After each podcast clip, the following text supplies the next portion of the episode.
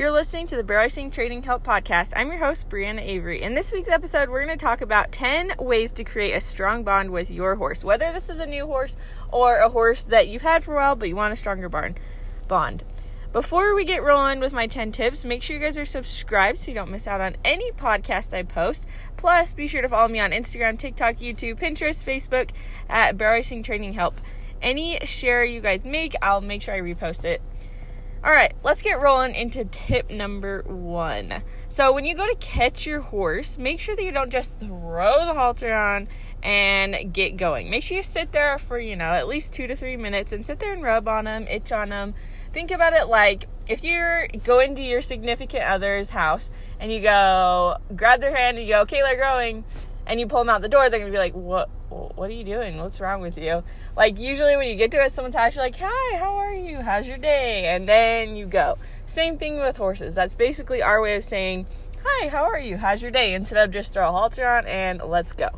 All right, tip number two make sure you spend at least 10 minutes a day brushing them and itching on them. This creates a bond like no other. It's super interesting how much this works, but really just sitting out there, spending time itching on them, brushing them, creates a really, really strong bond.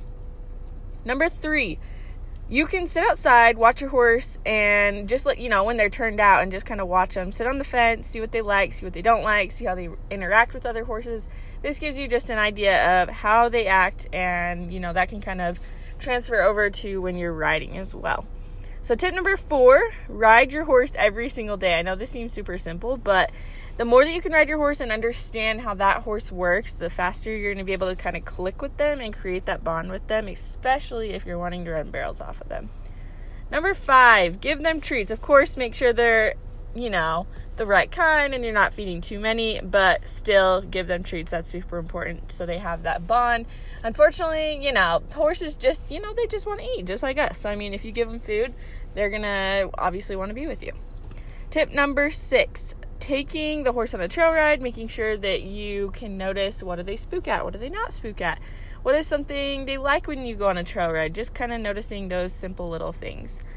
Tip number seven end your training on a positive note. Now, to go into a little bit more detail with this, when you're asking, you know, your horse to do certain things when you're, you know, riding them, when you're training on them, the most important thing is to end on a positive note. So, say I'm trying to get my horse collected for that lesson or for that day, what I would do is the minute my horse, you know, worked really, really good and they collected up, then I would just stop and I'd end on that note. I'd loosen the cinch, take off boots, and I'd get back on and walk them out.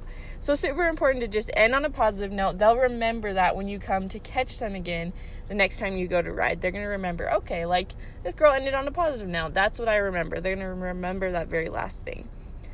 Tip number eight give your horse a break. Now, this isn't probably what you're thinking, but when you're riding, it's super, super important. Again, just kind of like the last tip that we just talked about, but it's super important that when you're riding and they do something right, stop and reward them. Give them a minute to know that, okay, that was what I wanted, and make it really, really clear what is needed. So that kind of rolls into tip number nine, but make it clear what you want and what you don't want. I see a lot of people get new horses and they kind of forget that you have to constantly be riding them and you have to constantly be making it known like okay what is needed and what isn't needed. So make it super super clear what you want and what you don't want. So you know a new owner means new expectations. So you need to make it clear what you as a rider want and what the horse needs to make sure they understand and they do for you. So tip number 10 the last and final one which i think is probably the best one is doing groundwork this is the basis of establishing any kind of relationship with the horse. That's why we break a horse on the ground first. So, super important to spend some time on the ground, whether you're lunging, whether you're, you know, disengaging the hindquarters or, you know, just anything on the ground, making sure that you establish that trust on the ground, you know, backing them off your hands, just different things like that. That really creates a really strong bond between you and the horse, whether they're new or you've had the horse for quite a while. So make sure if you guys enjoyed these top 10 tips, make sure you guys are subscribed so I can continue to make these podcasts. Make sure you guys tag me at Barrel Racing Training Help on Instagram, YouTube, TikTok, Pinterest, and Facebook. And I will see you guys in that next episode. Thank you guys for watching.